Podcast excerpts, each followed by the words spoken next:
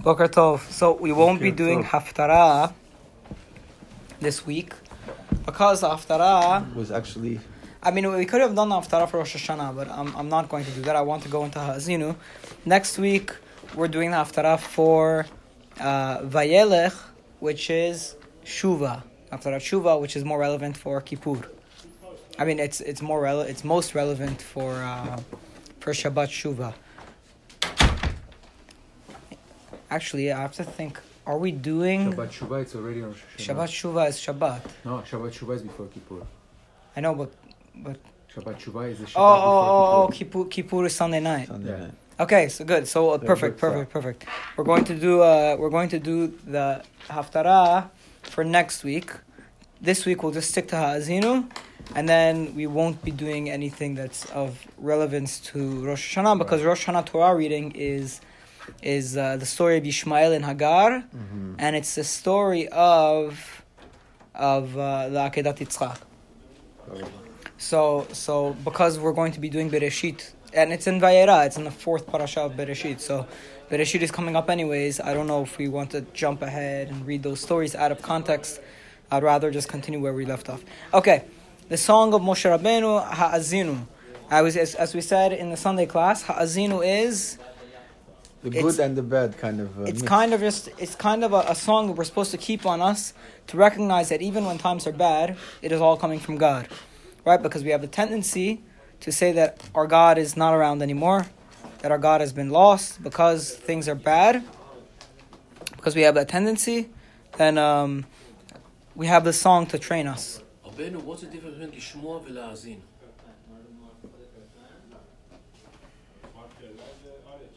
בעברית מודרנית, Uh, It it doesn't matter, uh, biblical or... uh, I don't want to stump you, but I'm just asking you. no, you stumped me. I stump you? Give me an answer tomorrow. I'll think about it. Sorry. Okay. האזינו השמיים ואדברה ותשמע הארץ אמרי פי. Listen the heavens and I will speak, and the land will hear my. uh, or oh, that's why he asked. I was wondering why he asked. Yeah. Okay, the question is what's the difference between haazinu and vitishma? Good question. I don't know the answer. Yeah.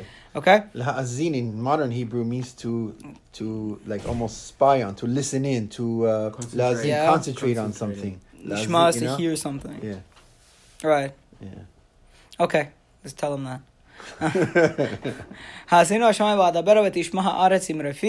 Listen, the heavens, and I will speak, and the land should hear the words of my mouth. Why is he calling the heavens and the earth? They always relate to the heavens and the earth. Right. They anytime, anytime they want to. As a, as a why, why do they use that? Because they're, they're everlasting. Right, they're everlasting. I heard another nice perush. Because a lot of the punishment. I mean, all most of the punishment comes from the lack of rain and the inability of the earth to produce to produce uh, food. Meaning a, a lot of the the worst one was salt. right. That's like the, the extreme olive, version of yeah. it. Whenever you're cutting completely cutting it off, but because these are items that are used for the punishment of Am Yisrael, so they're stressed here. Okay, Ya'arov kamatai lichi tizal katal imrati ki sa'irim ale deshe v'chirvivim ale esev. Let my uh, my lekach lekach is my lesson, right? The lesson that uh, do you know how um, you have musar? What is musar? What does the word musar mean? What does it mean? It, it- right. What, how do we? Sounds like, uh, something that yeah, Rebuke, yeah, right? yeah, We yeah. say rebuke. yeah, Musar is a Musar rebuke. means rebuke. Right. Yeah. like, we say rebuke. But in rebuke. Hebrew, it's natati lo lekach. I gave him a lesson. Really. So, so what the Modern idea? Here's the idea, but the relationship between the word musar and lekach. Ki lekach tov natati lehem Wait, listen. al tazor. Mu- musar is rebuke, and it comes from the word to transmit. Uh, Okay. limsor. Limsor, to transmit ideas. So when you give someone musar, for him it is a lekach. It is a taking, because he's taking what's being transmitted down to Uh, him. So it's actually one one of the same. Lekach comes from the word to take, lakach. Uh-huh. Musar Oh. comes from the word to transmit. So the person giving the musar and the person taking Right, it is something the, like that. The, is the The- is the, exactly. So the musar is a person. The person transmitting the the rebuke is moser. He's transmitting it, Wow, and then the person receiving it is taking it. So that's a lekach for him. it's beautiful. Yeah, I heard this from Yaakov Biton when he was teaching us in the, the, the Mishle. Okay, so lichit tizal katal imrati. Let my my saying flow like dew. Kisirim ale deshe v'chirvivim ale esev. A small rain upon grass, v'chirvivim ale esev, and like uh, showers upon uh, grass. What's the difference between deshe and esev? This is some un, more another Mhm. lesson in Hebrew. Uh, Uh, well, I have the is it- translation. one it- is simple grass, and the other one is like vegetation. No, I mean No, I- maybe I that's how one- that's how my book is translating Yes, it. uh, to me it sounds like one is like, like one is grass and one is something. Esib is something that's fed to animals, probably. Maybe. So what I heard, I think it's either Rashbam or Rashi. You could look up and see if Rashi says it. But um, the deshe, you know, whenever you look on a plane, Yeah. on a, on a big area, and you see grass, you see a large swath of grass. yeah. That would be deshe. Yes. But then if you look closer, and you ta- and you find one one stalk of grass, that would be called esev. Uh, one is So so esev is referring to. Uh, deshe refers To the prairie. the- to, no, to the mass. field. to, to the mass of Ah. grass. When you see a lot of it, that's called seeing deshe. it's probably like But a, you can't blade say you can't say you can't take a blade of grass and say I'm looking at deshe. It's Esib. You're looking at an esev. That's why we say boy it's baby samim. Maybe I don't know. I mean I don't know how far you could take the, the lesson, but I believe that's either in the Rashbam or Rashi. I I, I Okay, that makes sense. this was something that came up last year in our in our teachings, and I'm just repeating it. Okay, Kishem Adonai Ekra Havu Godel Lelohenu, because I'm going to announce the name of God. I'm going to say the name of God. Havu Godel Lelohenu, bring glory to our God. These are all. What is Moshe Rabbeinu doing so far in this song? Um, He is still reminding that everything comes from Hakadosh Baruch Hu. He's still he's not really He's- rebuking you. I mean, I, I'm asking for something simpler. So far, all we've done is introduce yeah. introduce the. We haven't gone into any content. If you realized. Mhm. It's an introduction. It's by an saying, introduction. Listen, listen to Right. to the- listen to the my words my to- let my words flow like rain the- let them fall, let them go like a like a thing on grass and what's the by the way what's the metaphor a, a very classic metaphor Water. of of rain Wa- w- of water what's the idea there because, because Torah brings life and also it could, can go in every pe- penetrate in right every- there are a lot of metaphors there's a lot of ways Torah is, is related another nice metaphor is that the water always flows to the lowest place Mm-hmm. so Torah always resides in the person who's most humble right that's a classic one Wow. will reach Um, eventually. the Yeah, lowest but place. but the more typical metaphor is that water is a source of life. So Torah is very very recurringly compared to to water, uh, and this is why let my teachings go like water on grass because the water helps the grass grow and survive, and so will the Torah keep the people alive and keep them well. That's um, we also have raindrops. You have dew. Yeah, we have all these different types of water exactly, but that's also part of the poetry here. Yes. right? That that it's poetic to describe rain in multiple ways. Okay, um, and I, I'm about to to call the name of God that's ascribed greatness to God. So that's the final saying of Moshe's introduction here. Okay, pasuk dalet. Hatzur tamim pa'olo ki kol drachav mishpat. El emuna ve'en avel tzadik ve'yashar hu. Hatzur tamim pa'olo. The rock, who is the rock? Hashem, Hashem. right? The rock, his actions are perfect. Ki kol derachav mishpat, because all of his ways are just. El emunah ve'en avil. A God that is trustworthy, ve'en avil, and there's nothing twisted. Mm. There's no sin. There's no. Tzaddik v'yasharhu. He is. Straightforward, he is straight and righteous, is our God. Now, in light of what we said about the purpose of Ha'azinu, this, this pasuk, this opening pasuk, to the content part of the song makes perfect sense. Because Am Israel is in the middle of suffering, and they have to realize that God is a just God. Right? Meaning, despite the fact that they're in suffering, Why are they in suffering at this moment? I, I mean, Oh, in the general. we're Ha'azinu, about- Ha'azinu just is about the future. Talking You're about right. the future. Ha'azinu is given to a people in the future that are going to be in time where God's Yeah. God's uh, presence is, is missing, is hidden. Seems like it's The missing. whole point Seems of like it's the whole missing. point of this song is like when you're in trouble, sing this song, read this song. Yeah. you'll understand. Yeah. Okay, wait a minute. This is just Right, right. part. So obviously that all makes sense. So this that's this the pasuk is a good is a good opener because the best thing we do when we're in suffering is tziduk adin, right? It's uh, this is like a this pasuk is the tziduk adin pasuk of the song, right? That we're saying God is perfect, all of His actions are just. He is a a trustworthy God. There's no there's no sin. He's righteous and straight. Okay, pasuk he shichet lo lo banav mumam dor ikesh uftaltol. This pasuk's hard to translate. There's a lot of interpretation. The one I like the most, maybe, is a little bit midrashic, but it gets the point across. So you ask, you have to say like this: Shichet lo was the, the was the the destruction because of him? Was it because of God? Lo banav mumam. No, it is the, it is the, blemish, of the of, of, the his chil- children. of his children, meaning of the of, of us, of Bnei Israel. Dor ikesh uftaltol, a generation that is twisted and uh, what is uh, Perverse. uftaltol perverse, right? Okay, so we're at, we ask in this pasuk, is the problem God's or is it ours? And the answer is no. The problem is actually ours. Okay, pasuk vav hal Adonai tik miluzot am naval velo chacham halo hu avicha kanecha hu asecha v'chonenecha. you want to blame this Final pasuk of this part of the tziduk adin part of the Shirat Hazinu is: Are you gonna blame this on God? Are you gonna blame the suffering on God? Am naval velo chacham. You you you uh, people that are that are uh, naval. What was a good word for naval? Uh, uh, let's see. What do I say? Wise. No.